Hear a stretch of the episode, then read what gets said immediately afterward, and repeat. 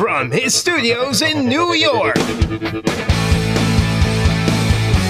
It's time for Wake Up Call with Dan Tortora, where sports meets life.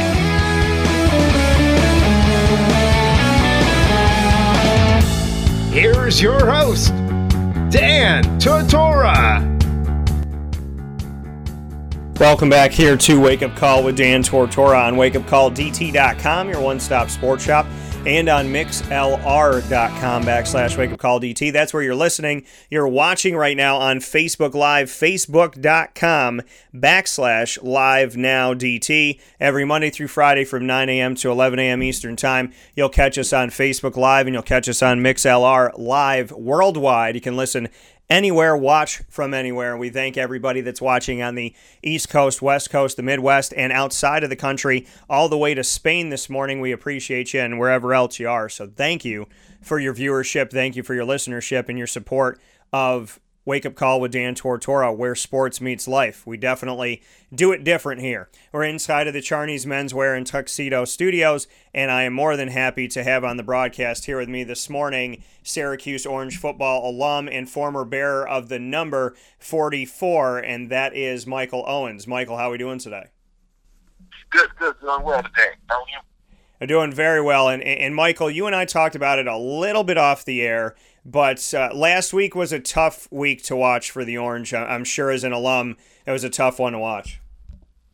Yeah, I mean, you know, I, was, I mean, actually, it was the first game I got to watch this year. I missed the first game because I had to work, so I was really anxious, and I had a big day set up, and uh, the big day didn't last very long. Just put it that way.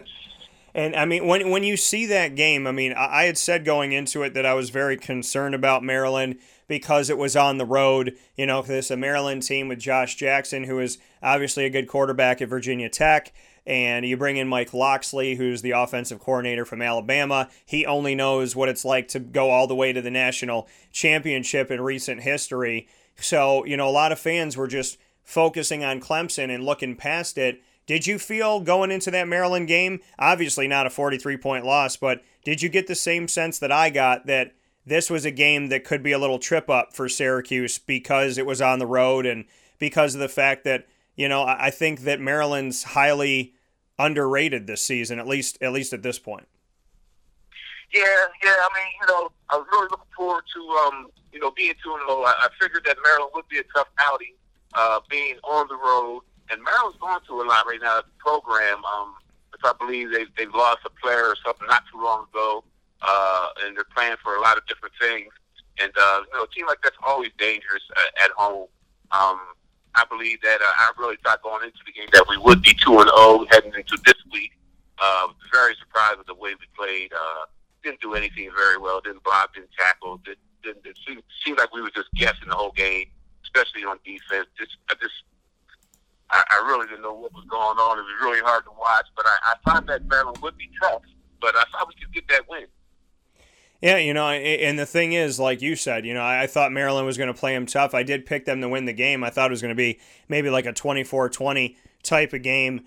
Uh, defensively for the team, was was that a shock for you? Did they just look like they couldn't? I mean, they, they had a few passes defended. They had one sack in the game, only uh, as far as tackles for a loss, I believe they they just you know just uh, it was five at the end of the game. Uh, was it surprising to you because some people have looked at you know Tony eh, eh, or Tommy DeVito and said, "Listen, Tommy's going to take some time." You know, I've said it before. You know, even though he played last year, this is the first time he's the outright starter. You got to give him some time to grow. But defensively, I thought Syracuse would be sound. Did it? Did it shock you the way that the defense played in this game? very shocked way the defense played. I mean, I was. I mean, it I mean, I don't know what to say really. I mean, I, they, they did tackle. It just seemed like they were guessing on every play. The defensive back, the, the, the line, we, we got no pressure. Uh, seemed like they could run, they could pass. They, they did what they wanted to do. It seemed like. I mean, I'm sitting there, and it's hard to watch. You watch, you know, guys are alumni from other from other universities, and boy, they was giving it to me real good but we just didn't seem to be able to, to tackle or anything. It seemed like we were just guessing on the group. I mean, no one seemed like they was in the right place at the right time ever. And that's you know, and obviously that's that's the difficult part of it is that you know defensively you have to be able to lean on something, and the defense was not allowing the offense any time to regroup or figure out what they were doing wrong. And it was just kind of handing off to one, then handing off to the other, then handing back to that one. And, you know, obviously being in a situation where there was a, a lot of struggle for Syracuse in this game. So, you know, ultimately, when push comes to shove, we are where we are right now. Syracuse is where they are, and they're one and one heading into this game. What are your thoughts? You know, knowing that, I mean, originally there was that push for college game day. I thought if Syracuse was 2 and 0 and Clemson was 2 and 0, that college game day would be a no brainer to come into Syracuse, but they're not going to do it after a 43 point debacle. Now they're in Iowa for the Iowa Iowa State rivalry game. They've never been to Iowa State before. They had never been to Syracuse and, and still haven't been to Syracuse after this. Uh, just, uh, just what went through your mind there because we came into this season thinking you're going to get game day for the first time. You're going to get this opportunity to really showcase yourself to the world, and that didn't end up happening.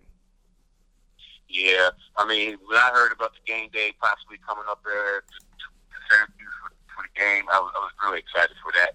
Um, that would have been big for us as a university, as a program, uh, to get them in town for the first for the first time. Uh, yeah, it's just too bad that we just couldn't couldn't get ourselves together so we can make that happen. Um, I, I don't know. I mean, I haven't had the opportunity to, to totally look at our roster and, and look at our, our, our two deep. Uh, I haven't got my media guy that I usually get to, to look at all the kids, and uh, I don't know if we're, we're that young or that inexperienced. Uh, uh, the quarterback, uh, it's going to take some time. He's the backup. It's easy to be the backup and come in and play well. Uh, as you say, you know, get that full time starting spot. Uh, things change a little bit. Uh, defenses prepare for you a little bit more and uh, get to know who you are as a quarterback. And, you know, I assume it might take some time for him to follow Bernie, to call up a guy like that. Uh, but um, I, I, I thought it would take some time. It looks like it's still going to take some time, but hopefully we can correct this thing uh, by tomorrow and uh, just go out there and be competitive. And know what happens. You know, thousand fans screaming hollering, wearing the orange. Uh, hopefully they'll have some uh, get some good rest and get some good thoughts and uh, come out and, and compete. I just want to see us come out there, and play hard, and uh, if we can pull that win off. That'd be a great win for us. Uh, I mean, it's still early. We are just one and one, but that's a horrible loss there in Maryland. But we got plenty of time to make up for it. So we can definitely get started tomorrow. Uh, I'm not sure if we're going to be able to pull the victory off. I'm, I'm, I'm always uh, for my guys. Uh, I just want to go out and compete after a week like last week. We just need to go out there and compete and uh, tackle and block and uh, play some football. Because I don't know what that was.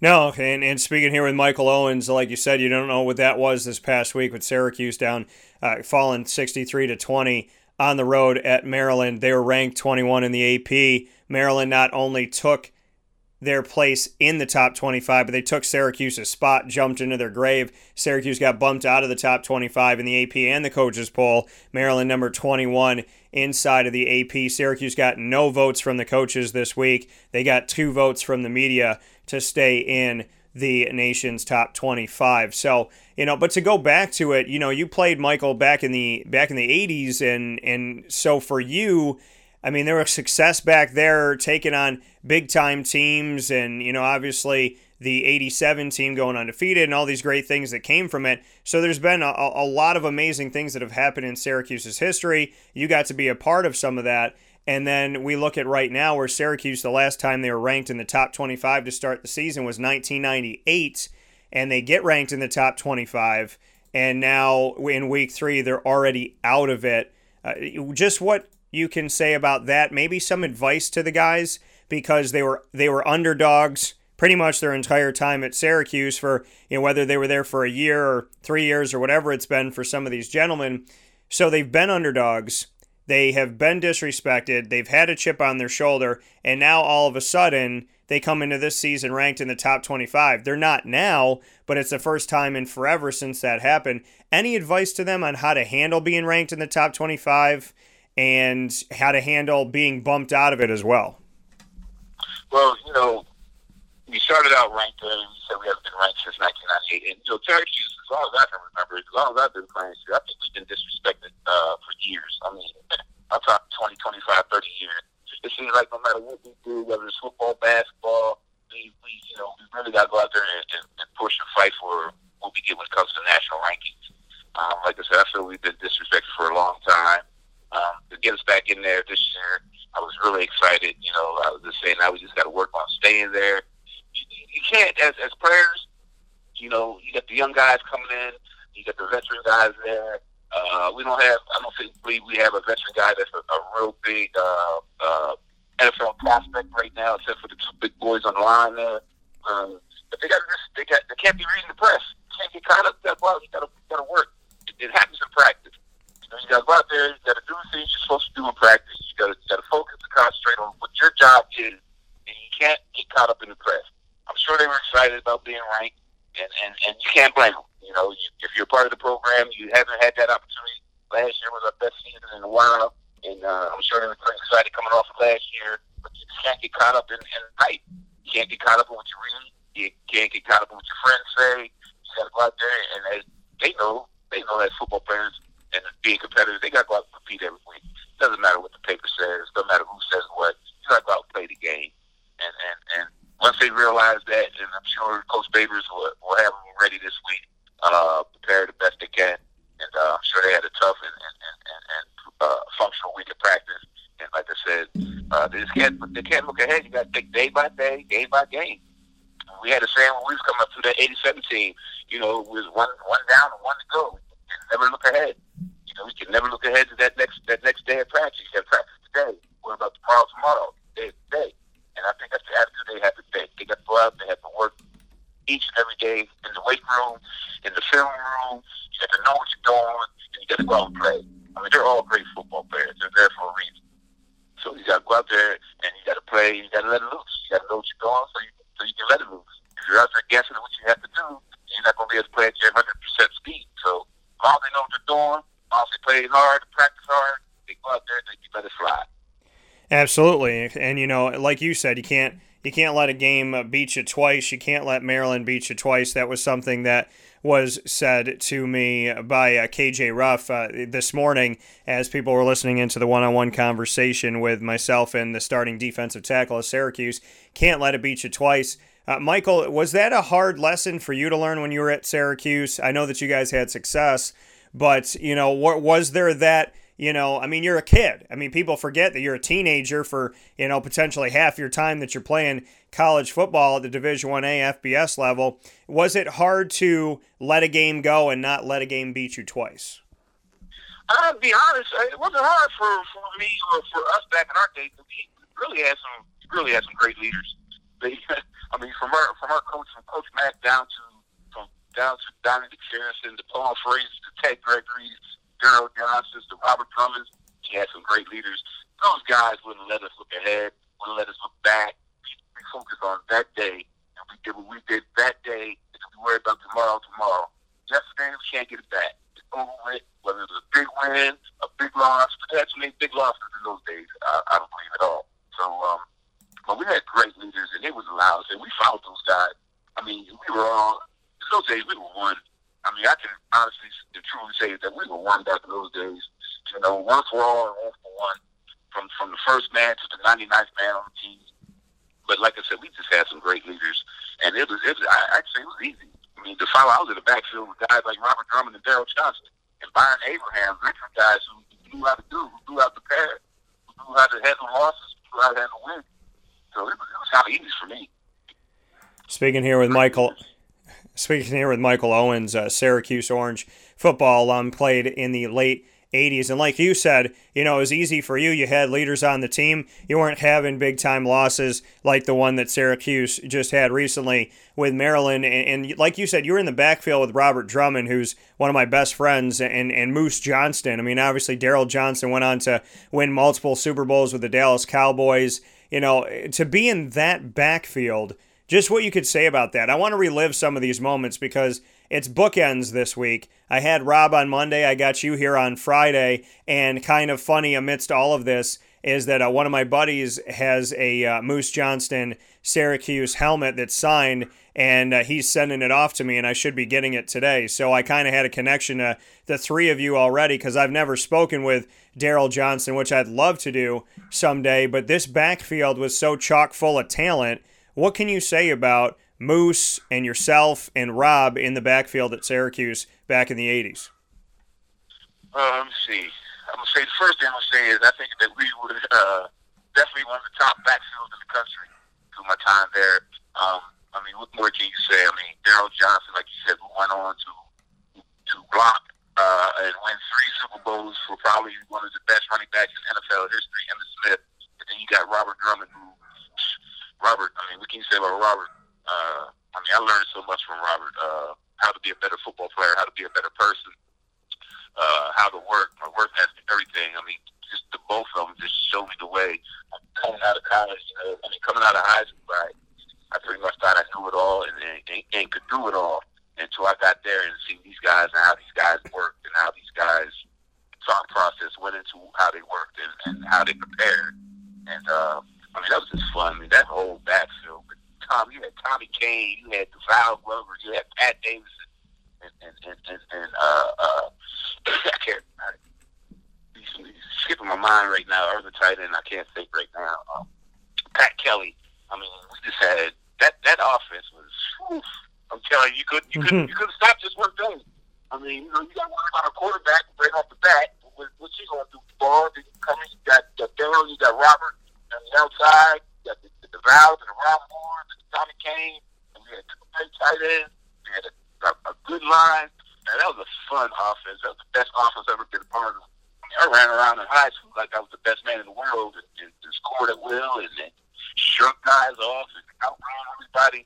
But man, I've never been a part of a backfield like that. I mean, you think about it, man. Uh, from from the wide receiver all the way down to our fullback, man, we we had talent. We had talent, and all those guys were veterans to me. You know, me and Rob Moore kind of came into the scene on that offense, uh, with the young guys on the offense. But everybody else was veterans, man, and that showed us the. Great work ethic, great players. Uh, they prepared to, to the ultimate uh, that was just a fun backfield. Daryl and Robert, I just learned so much from those guys. I mean, you know, I mean, I can't say their their careers. I mean, Robert spent I don't know 15 years in the CFL. Like you said, Daryl, three Super Bowls. I mean, what can I say? I mean, learned from some of the best. Absolutely. The world might not have, the rest of the world might not have known them, but I know them. They were the best. And that's the thing. I mean, and you look at it all you guys got to eat. I mean, I look back at just the 1987 season when you, you know, when you were coming in here and you had 88 carries, 542 yards, over 6 yards a carry, 4 touchdowns. Moose had 116 carries, 614 yards, 4 touchdowns, over 5 yards a carry. Drum had 828 yards, almost 7 yards a carry, 6 touchdowns rushing, 124 attempts. So you all had the opportunity to get out there and do it. And then I looked back at, you know, the 1988 season and Moose had five touchdowns and over 120 carries. Rob had over 120 carries, six touchdowns. You had another year of four touchdowns rushing, almost 100 carries there, just about five yards a carry from there. And then back in 1989, you know, you were able to to be the one that after Rob and Moose had moved forward, you became the guy. 211 attempts in 1989. You were a thousand yard back at Syracuse in 1989 with 1,018 yards, almost five yards a carry, eight touchdowns rushing, and you caught 18 passes for 100 yards. I mean, we go back and look at this over 1,100 yards from scrimmage. I mean, all of you got to eat in 87 and 88, and in 89, over 200 attempts over a thousand yards on the ground. I mean, Michael, this is this is some tremendous stuff. You you got your time in 87 and 88 and then you turned around and ran the show in 89. Just what you can say about remembering that history and it's been a long time since Syracuse had a 1000 yard back. I believe it was Jerome Smith under Doug Marrone and you got to be one of those guys. So just what you can say when I go back and tell you those numbers. Yeah, I mean that's pretty special. And one thing I can say about that, no one cared about what the numbers were. I don't even think we ever even. We, I don't think we barely ever looked at the stats as an individual. We did it as the whole. What did we do as a whole? What was our total yards? What was our total yards per carry? That's how we looked at it. No one cared who got the ball. No one cared who scored the touchdown. But like you said, um, you know, being there, I I miss those guys for senior. I, I ain't gonna lie. Uh, I mean, everybody, every every player wants wants to be the star. Every player wants to be the man. You know, but when you're humble enough to understand that this is a team game, uh, you have other guys that are just as good, other guys that can help in different ways at different times, and we, we we accepted that. We didn't care who started. We didn't care who got the carries. All right, we went out there did our jobs as a unit. That's what we cared about. Um, I was really excited, you know, uh, to see Robert and, and, and Daryl when they went off to the NFL and, and did their thing. I was real excited about getting that opportunity to to be that guy back there. Uh, I was excited. You know, I was I wasn't exactly the healthiest. I had a little problem with my groin throughout the year that I had to deal with. Uh, that used to hamper me during some games, late in the games that probably one knew about, but which was fine. Uh, it wasn't enough to keep me off the field, so I was able to go out there and play. I, I enjoyed being out there. My fullback time with Dwayne Kinnon. We had a great time back there, me and him. Uh, it was special. I mean, just that the whole time was very special. Um, learned a lot about about football, about life through football. Uh, but I was really excited as a senior to be able to go out there, and I felt very good. Uh, know, being part at the time, I believe I was one of maybe four or five at the time who gained a thousand yards. Um, I was really proud of that, uh, and I was just proud of our team. You know, I couldn't do it alone. I had a great line at the start of my senior year. I believe my line was either ranked the first or second offensive line in the country. Uh, we kind of we kind of struggled a little early, but they got together and uh, we finished our year strong. Strong, could. We finished as a team, and, and I felt good being, being a leader back there in the backfield. I was, I was being the co-captain, so I just uh, especially differently being able to get the position to myself and uh, to go out there and, and help the offense best I could to, to move the ball and get first down. Absolutely, you know, and, and you had you had that time out there to you know to go and, and do something special. Speaking here with Michael Owens and Michael, I mean, for you to go back throughout that history and to see everything you did and everything that you got to accomplish and and all of you know all that you got to do, you did it wearing the number 44, which you know historically has meant the world to Syracuse football. Jim Brown, Ernie Davis. Floyd Little, who's a very close friend of mine, a guy who was just on the show this last Friday, who I wanted to interview from when I was nine years old, Rob Konrad, the last one to, to wear 44. What does it mean to you to be a part of that history? Because there's a, a second piece that I want to ask you here, but first and foremost, what has it meant to you to be a bearer of the number 44, knowing that at Syracuse that number is like certified gold? Yeah, um, I was. I mean, 44 is the number I wore all my life, uh, except for maybe one year of Mr. Football. I wore the number 33 for Tony Dorsett, who was my idol. And uh, but that was just a special number. When I arrived in Syracuse, I really wasn't aware of how big and significant the number was. I mean, I kind of knew that, that the guys had worn it, but once I got there and I met a couple fans, and believe me, the fans let me know about the number 44, how they watched Jim Brown and Floyd Little and Ernie Davis. They said, you better carry that number well in your back. And believe me, my first week there, with the autographs and, and just the, the signing sessions we used to have, the fans of Syracuse let me know what 44 was all about. It was truly an honor to wear the number. Um, when I got there, he asked me, you know, if, if I wanted to wear the number, if I felt I could wear the number, and I said yes. So it's an honor. I'm to go out there I'm to try to represent some of the best I can and uh, I think I did a fairly good job. I mean, I wasn't no Jim Brown, no Floyd, no Ernie, or nothing, no Rob Konrad, or nothing. But uh, I felt I upheld the number pretty well. Uh, like you said, a thousand yard rusher. At that time, there was only four or five of us in the history of Syracuse to do that, so I felt pretty proud about that. And just to do it with that number on my back, and I had the opportunity to to to meet and, and talk to Jim and Floyd throughout my career there. So they they they, they gave me the okay. They gave me the okay. They told me I was doing a fine job uh, I was staying, you know, in and off in and off the field. I was doing a fine job represent that number. And uh, Floyd and, and Jim to tell me that I was doing that, that made me very proud. And for for you, Michael, to to speak about this and to continue with the number forty four, how did it come about? Bring me into how you got it. You know, what was the conversation like with the school? Was it used as a recruitment tool for you? How did how did you become the the wearer of 44 back in the in the late 80s? Did they utilize it in recruiting? Did they, you know, talk to you about it coming in immediately? You know, was it something you asked about? How did it all happen? Well, I I, I definitely asked about it. Um, I knew uh, of the players that wore the number. When I got to Syracuse, I, I remember sitting in Coach Mack's office. I haven't officially uh, said I was going to come to Syracuse. I said it was, uh, I believe it was down to them Zimmerman Pitt and I, I told them that uh, I'm still, you know, trying to make my mind up. And um, Coach Mack was like, well, you know, uh, what number you want to wear if you come to Syracuse? You know, I said, I wear 44. And, and he went on to tell me about the number and the history and, and, and give me the significance of it, which I already knew a little bit, but he just filled me in on everything else. And he told me, hey, son, if you come to Syracuse, the number's yours. And I believe I believe they gave it to me because this is my credentials coming out of, out of high school. You know, being the player that I was, being one of the top running backs. I felt maybe they felt that I deserved it. I wasn't sure. I, I told them I wanted the number, and you know, that number. You know, I knew Floyd didn't work, but it was the number I wore all my life. You know, being a little bit year old, little cocky kid at times. You know, young man. That's what was your And uh, that's how it went down. I was sitting in the office, and he told me, "If I'm coming to Syracuse, the number's yours." So you know, I believe before that day ended, you know, I made my decision before that day ended. I told him I went back to the office. I told him I'm coming to Syracuse, and he had a 44 jersey there for me.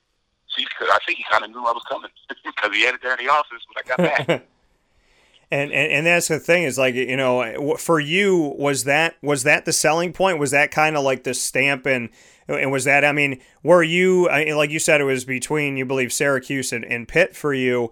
Was that the thing that put you over the edge or was it something i mean was it something else? But when you sat down and you had that conversation and you said well what number do you want to wear? And you said i want to wear 44 and he said okay if you come here it's yours. Was that kind of like the stamp? Was that the sealer? Was that like the one thing you needed to hear? Uh, it wasn't the one thing that I needed to hear, but it's definitely a big plus and, and, and help me get my mind up, my decision. Up. This one, a number 44 that Jim Brown, Floyd Little, and Ernie Davis won, and you guys say I can have it. I mean, you know, it wasn't the main factor, but it was definitely a, a, a big deciding factor. But um, yeah, I mean, I mean, how can you turn it down? I mean, you know, these people think enough of you to do the number that's the greatest running back in history at that time. What they were saying, wore this number at this university, and yeah. did great things with it, and they want you to have it. so I felt pretty special, no doubt about it. I definitely felt special. I didn't know whether or not I was going to be able to live up to it. uh, definitely felt special having it. And for you here, speaking with Michael Owens in the history of, of Syracuse football this morning on Wake Up Call with Dan Tortora inside of the Charney's Menswear and Tuxedo Studios here on 3150 Erie Boulevard East in Syracuse, New York. Dress up and dress down at Charney's and get your Syracuse apparel today and tomorrow ahead of the sold out Clemson at Syracuse game. Michael, for, for you, you said that Jim Brown and Floyd Little spoke with you about it, told you that you were wearing the number well. Uh, bring me into that. You know, how, how, do you remember those moments? Do you remember may- maybe where you were and what was going on that you wore it well? I mean, because those conversations are like, it's like talking to two ghosts. It's like talking to, you know, I always say it all the time that, you know, speaking with Floyd Little to me is like speaking with like the the ghost of, of Christmas past or whatever it may be. It's like, how am I talking to a legend right now? It's almost like going up to his statue and hearing it talk back to you, and then he walks out from behind it and he's like, "Hey Dan, how you doing?" You know, I mean, he's just always a positive guy, and I got to be around Jim Brown as well and interview him a couple of years ago. So, bring me into the moments that that Jim and Floyd said these things to you and just what you remember about them because I think Syracuse fans would love to paint that picture. Oh, I, I, I remember like it was yesterday. I was at Manley Fieldhouse. It was my sophomore year. It was um, we was the game before Penn State. To be honest, uh, uh, game five coming into Penn State. We were in Manley Fieldhouse. Out there doing the workouts, and here it looked like to me they were floating. They, they were. I don't think they were even walking there was like, oh, you ever seen a Spike Lee movie where they show the person that's like going through the air or something? That's what the Floyd and Jim look like when they come through there. I just couldn't wait to, after I talked to him, I just couldn't wait to uh, call my father and let him know not to sit and talk and shook hands and was cutting it up with Jim Brown and Floyd Little. Now, the world knew who Jim Brown was, but not, not everybody knew who Floyd Little was. So I just could not wait to tell all my friends and my dad and my uncles and them who were big fans of those guys that I was just sitting down and we were touching. Like, I shook his hand, held my knee, hit his knee, uh, we bumped elbows, the whole nine. I was a young man, and to see Jim Brown and Floyd Little and Manley Fieldhouse talking to me, telling me that I'm a good running back and to keep working hard and you're to be all right. I mean, what kid wouldn't love that?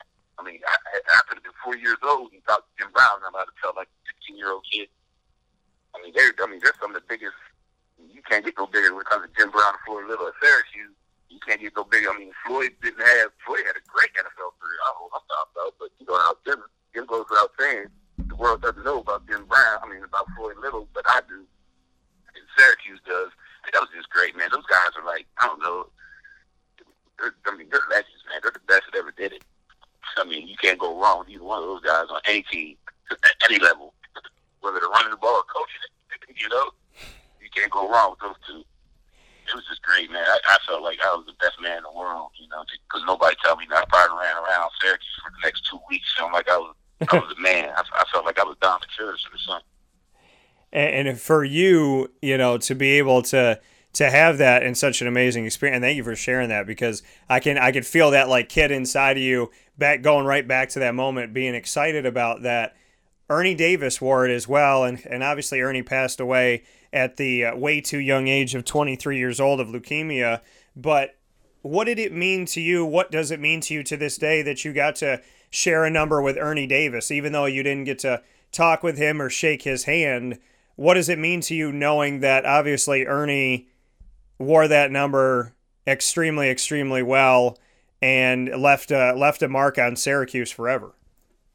Oh yeah, I mean Ernie won the Heisman. I mean, you know, you got the trophy winner, got Floyd Little, got Jim Brown. I'm 51 years old today. And today, I still talk about Jim Brown, Floyd Little, and Ernie Davis. And, and I, I'm like a 16 year old kid. and when I, I meet people for the first time, and you know, we're talking, we're watching the football game, or maybe sitting in the bar or wherever, they, they notice my ring, or you know, I usually have a jersey on. They know they like, oh, I know you, you play ball. Uh, yeah, and I can sit there and I can sit there and I can talk about myself same sentence with Jim Brown, Floyd Little, and Ernie Davis at Syracuse University, wearing the same number they wore. I mean, tomorrow they'll look at me. I'll be sitting in the bar today. They'll, they'll, they'll treat me like like I'm a guy, like I'm Jim Brown or Floyd Little. I mean, it means so much. I mean, um, I mean, who wouldn't be on top of the world? You can put yourself in the same sentence and, and wore the number and went to the same university and played on the same football field and, and same locker rooms as Jim Brown and Floyd Little and Ernie Davis, and then you tell them that you actually know them, you sit and talk to them, and that you were to go somewhere today and run into them in, in, in Tupelo, Mississippi, that you're going to be like you just knew them for all, all your life and you never never been apart. You know, you pick up right where you left off. It's like we were best friends. It's like we played together Syracuse. Even though they're 20, 25, 30 years ahead of me, it's like we played together I love Floyd Little to this day. I love seeing her talk to Christy every, every daughter, uh, probably twice a month. Uh, make sure to tell her to tell her dad I said hi and the whole nine. And when you see those guys get you, make sure you tell them I said what's up. yeah, and, and and no, and that's and that's absolutely amazing. And Floyd, like I said, you know, uh, somebody that's become a very close and dear person in my life, and has you know given me advice and, and said things to me that I needed to hear at the time I needed to hear it and and I, I just I do I kind of marvel at it and I feel like the stories I, hope Floyd lives to be 150 the stories I'll always tell though are like Dad, you got to talk to Floyd Little and be like, yeah, you know, and, and, and, and what did you say? You know, and, and just those moments of, you know, of, of sitting with him and speaking with him. And really our first, you know, man to man conversation was sitting in his office at Syracuse when he came back to help. And we were both just sitting in a chair behind his desk, you know, looking at each other and went, you know, the window right off to the, you know, off to the side of us. And I did a 45 minute conversation with him on recording for my show. It was a two hour conversation, and the stuff that he said in the hour and 15 minutes that we weren't on the air was the best stuff, you know, some of the best stuff I heard in my life. And, you know those those are the things that mean the most to you and i'll never forget it was a really hard time in my life it was right before i started my company which is now seven years old and then some and i, I looked at floyd and i said i don't know what to do i said you know i'm at a place where i'm not respected they don't appreciate the work that i do you know i feel like you know there's there's constant bullying there's constant negativity there's it's not a positive work environment. I don't feel like I'm growing there. I don't feel respected there. I don't feel like anything I do is good enough. And he looked at me and he said, "Dan." And he had cuz you know how he talks soft and then he gets loud. And he said he just looked right at me and he said, "Dan," he goes, when you walked into the room, not everybody has this, but when you walked in, there's an aura about you, there's a light. And he said, You just, you know, you're going to be successful. You know, you're going to be good. He said, I just, I see that in you and I know that in you. And he said, You have to go and you have to do what's best for you because you can do it. You can achieve it. I see it. I see, he goes, We're going to look back on this moment. We're going to talk about how successful you were and everything that you've done. He goes, But I can see it in you. You walked in here and you're one of those guys. You're a doer. You can get it done. You got this. I remember he called a radio station uh, for me when I was trying to figure out what I was going to do. He called an out of state radio station and literally called them multiple times and said, This is Floyd Little and this is my endorsement of, of Dan Tortora. And then he met my mom and he was like, he's like, oh, Danny. He's like, yeah. He's like, did he tell you that I called him and said that he should get a job here and this and that? Like, this man who is a living legend went to bat for me and told me he saw a light in me that he doesn't see in everybody and that I was going to be okay because just looking at me, he saw that there was that successful energy around me. And I'll never forget that. Yeah, so you know what I'm talking about comes to Yeah. I think he's a great guy. I've never, I've never in person or, or seen him on TV or on a picture where he didn't have that smile. That smile just invites people in. Yeah. Uh, I've, I've never seen that. I, I've always seen nothing but that smile. So you know exactly what I'm talking about when it comes to Floyd. I mean, Floyd, he's, he's a great guy. I mean, no doubt about it. I mean, and, and he'll probably live to be 150. Hell, you've seen, you've seen him lately. Hell, he looks younger than us. well, then, yeah, that's what I said. I was like, man, you can still get out there and hit somebody. He's like, no. I was like, Floyd, I said, look, I said, look at your body, Floyd. You're, you're still five percent body fat over here. Maybe it's four. I don't know, but you know, Floyd's out there doing his thing. So I have to, I have to ask you uh, about this before uh, we wrap wrap up for today. Speaking here with Michael Owens, bearer of number 44, played in the late 80s, played with one of my best friends in uh, Robert Drummond. I love this backfield. Michael's always been good to us here on Wake Up Call. Always been good to me. Rob's been good to me. Moose, I hope someday I get to speak with Moose, but I, I loved watching the Cowboys of the '90s do what they did, and and so for you, Michael, you wore number 44. You talk about Floyd. You talk about Jim. The honor it was for you to be at the table with them of 44. That they told you they wore it, that you wore it well, and they gave you that support. That you know that you'll live on in history for that.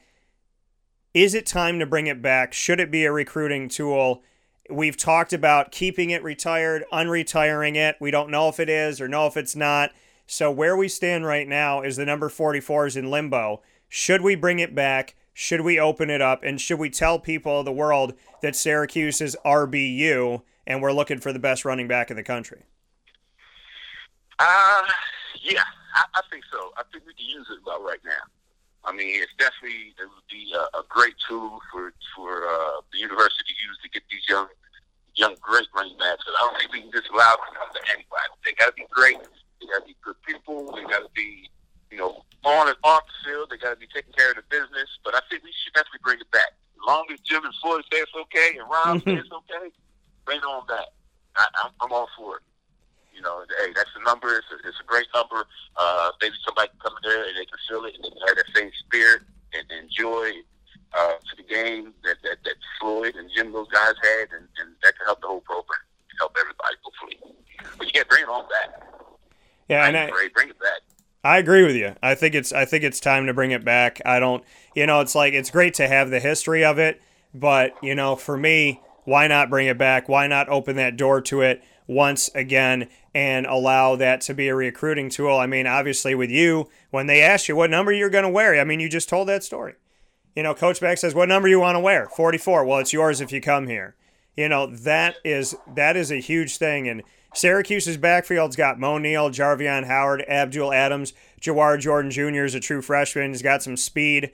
What do you think about this year's backfield? As a former running back, are I know they've had a, a struggling day against Maryland, the whole team did, but what are your thoughts on the fact that Syracuse now has a more traditional quarterback that can provide a more traditional handoff with a backfield that I think is has got a lot of depth this season? Yeah, I, I, you know, that's the one thing I just question about Coach Babers. I don't like these. I just hate seeing saying there's third and ones and fourth ones, and we got four wide receivers on the field and things like that. I mean, bring that running back back in that backfield and hand that ball off. We, we got to get the back, get the ball at least 20 times a game or something like that. You know, just to try to balance things out, help us out the passing game, ease things up on, on our quarterback. So I haven't, like I said, I haven't got my, my media guide book yet, so I don't know what our depth chart looks like. Like I said, I only seen us play the one game this year, but uh, we got to get the backfield. We got to get the running back involved. We got to be handing that ball off. We got to be able to put, you know, 80 to 90 yards from, from somebody in that backfield, you know, each and every game. And I think we can do it, no doubt about it. We got to work on it, but we got to do it. We got to come back to that. I think that'll help us out as an offense. Absolutely, and I. got to get that ball to that running back. And I can't agree more with you speaking here with Michael Owens. Michael, uh, speaking of the backfield, they're helped forward by the offensive line. Syracuse's offensive line uh, brought some question to my table going into the months and months ago when I said, listen, this offensive line is changing. It took four or five years for them to build the one they had last year, and then they lost pieces. So we're in week three, and on the depth chart, our center position says it could be Sam Heckel at starter or Airon Servais.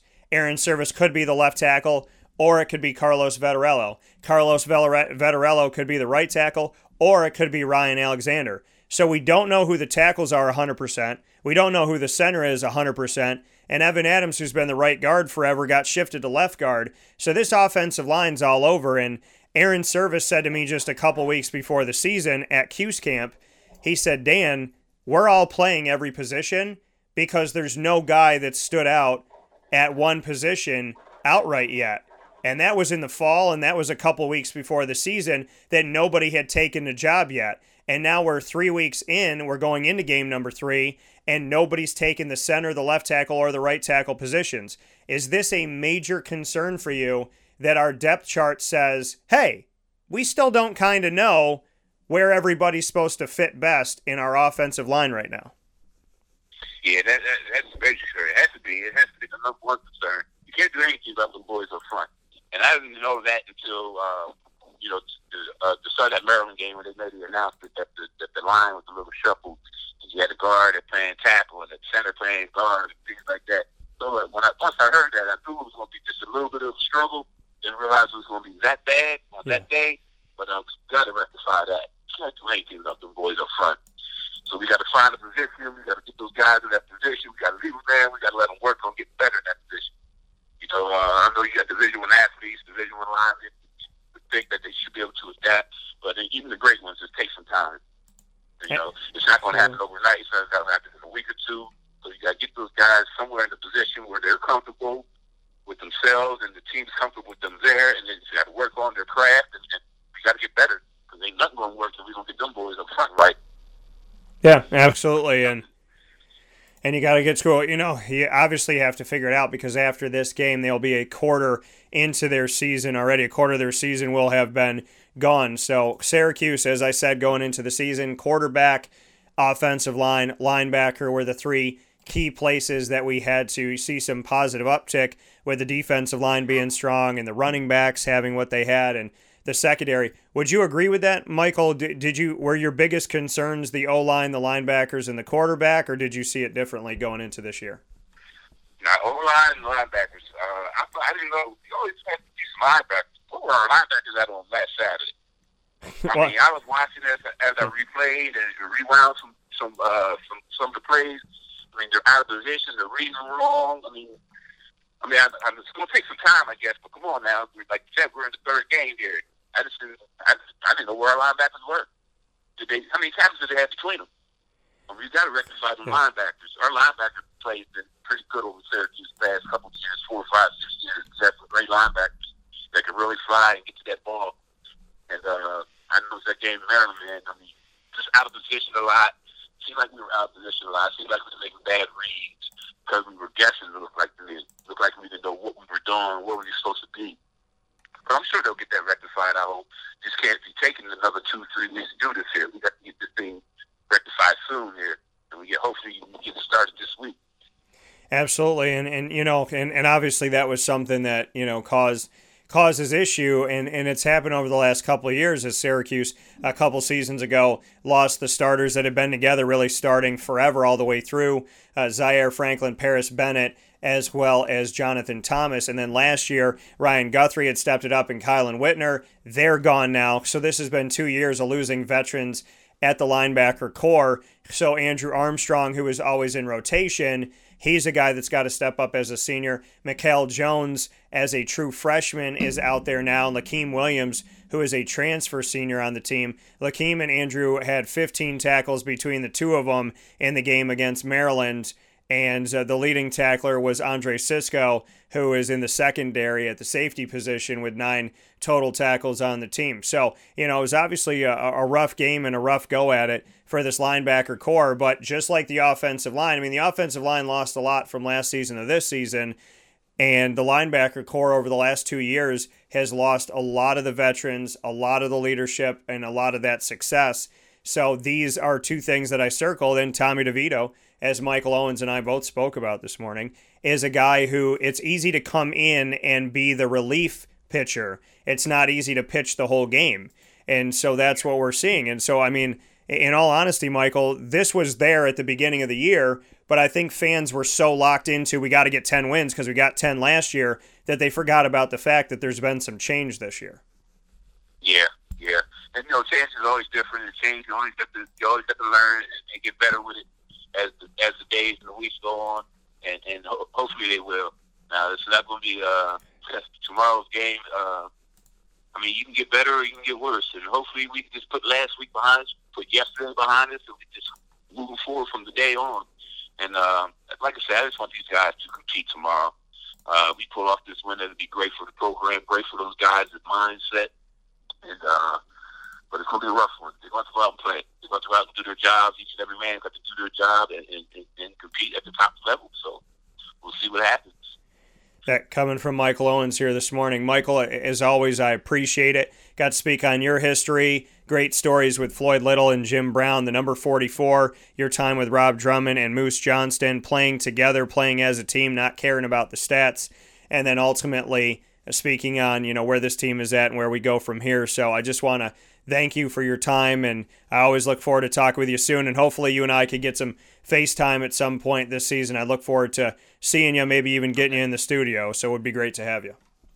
You know, I'm gonna get up here sooner or later this year. I have uh, plans come up here and see uh, two games. I'm not sure what games they were. Uh, see Boston College, maybe. I'm not sure if it was Boston College or somebody else, but I plan on getting up there tonight. So I'll definitely try to link up with you when I get up there. And I have one more thing to say before I go. Yeah. They had some kind of thing. I seen it on Facebook talk about the top 50 teams, top top 50 teams in college football history. And they, I'm very disappointed they didn't have our 87 team in there. I've seen a lot of teams that were in there that uh, are deserving, no doubt. Yeah. But uh, I believe that we're more deserving than some of those teams that they had up in there. And I don't understand how we could be in there. I would not even thought of 150 teams in the, in the years of college football, how that team could not get in there. Because I would put 87 teams against any team, and we will compete. I'm not saying we'll win the game, but we will definitely compete. Yeah. Probably a lot of teams that are bigger, stronger, and faster, but that doesn't mean nothing when you played as a team and you played together, and that's what we had in 87. And I put our 87 team up against any team in the history of college football. Not saying we would win, but we would definitely compete, and it won't be no pushover. And we won't lose by no 43 points. yeah, no, and, and and I agree with you. I saw that 150, and you know, and, and obviously, you know that you know, Ohio State and the USC's and then this and that are going to get it. And I was reading through some of it, and I'm like, I just got that vibe that there's no Syracuse anything in here, and to me, that's it, it's it's it's crazy, it's insane, it makes no sense. And you know, you look at the 19. You what? That's that disrespect they get to us. That's that disrespect we that we get. Yeah. We don't get no respect. I told you that. We don't get no respect. No matter how good we are, no matter we won the national championship, you're still trying to put us down there somewhere in about fifth or sixth or something. and it, yeah, and it does. I mean, it doesn't make any sense because back in 1987, the team went undefeated. The team went up against the SEC. Auburn, when you could tie in a bowl game, had to get that field goal at the end of the game just to try and save face. But I mean, you guys were going up against the best of the best. You were hitting everybody, spanking everybody. You know, up against West Virginia, going for two at the end instead of going for the tie. I mean, there's there's so much to be said about that 1987 team and the teams of the 80s as a whole, and then go a little bit earlier in the 80s when Syracuse defeated number one Nebraska. I mean, I don't understand why Syracuse doesn't get it, but, you know, it seems like the Notre Dames and the Ohio States and the USCs and the Texases, they just, you know, stay on the minds of these schools because they have had success throughout time. But just because Syracuse struggles in 2000, whatever, doesn't mean you have to, it doesn't mean you can't go back to 1987. You know, I mean, the Bulls are not that good anymore, but nobody forgets about what Jordan did when he was there. So if Syracuse struggles now, you can't forget that in 1987, you guys didn't lose to anybody. Yeah, yeah we were the best. I don't care who the national champ was that year. I think we played the national champ also for Miami and Notre Dame. We could beat them. I know that. That's what I know. That coming from Michael Owens. Well, Michael, I'll put you in my 150, whatever they want to say, BS. Syracuse deserves to be in there. 1987, the team was honored just a few years ago and should be honored every single year by Syracuse University. A lot of you guys are here and not too far away from our community and still connected to it. So thank you, I will say, here on Wake Up Call with Dan Tortora. Thank you for 1987, 88, and 89. And, and thank you for being a part of the show today and for caring about these kids because above everything else, the kids today need to hear from the players from yesterday that you guys care about them. I think that that goes a really long way. Yes, we do. And you get a chance to talk to those guys, tell those guys play hard, play smart, and good luck. And I want to tell you, Dad, thanks for having me on. You do a great job covering Syracuse football, Syracuse sports all together. Uh, and I would, like I said, appreciate you having me on. Absolutely, sir. Well, I'll look forward to talking with you soon, okay? No doubt. All right, take care. You have a great day. Thank you, too. That coming from Michael Owens once again here on the show. And, and, and thank you for the positive words, Michael. I appreciate that. I don't always know what to say, you know, because uh, you work so hard and and uh, and sometimes it's easy to focus on all the all the ridiculousness of the world sometimes, and you can't. And and then you you know you you have an, you have somebody say thank you, and it so thank you, Michael. Thank you very much. That that goes a long way, and that means a lot to me. I try very very hard every single day to uh, to bring it, and I, I try to get as many guests as we can on the show and share their message. You know, Syracuse players of the future, the current players, the future players, and you just always or, or the past players, and you just always hope that that people see it and that they know it. You always want to leave your mark. You know, you don't want to just be someone who interviewed KJ Ruff. You want KJ to shake your hand and you know, and, and remember who you are and talk to you 10 years after he's done at Syracuse and, and all of that. So thank you, and I appreciate it, gentlemen. And I mean, you look at eh, the case of Michael Owens, he played over 30 years ago, and he's welcome on the show. They're all welcome on the show. So thank you to uh, to Michael Owens and to everything you do, and and uh, thank you for those positive words. It goes a long way.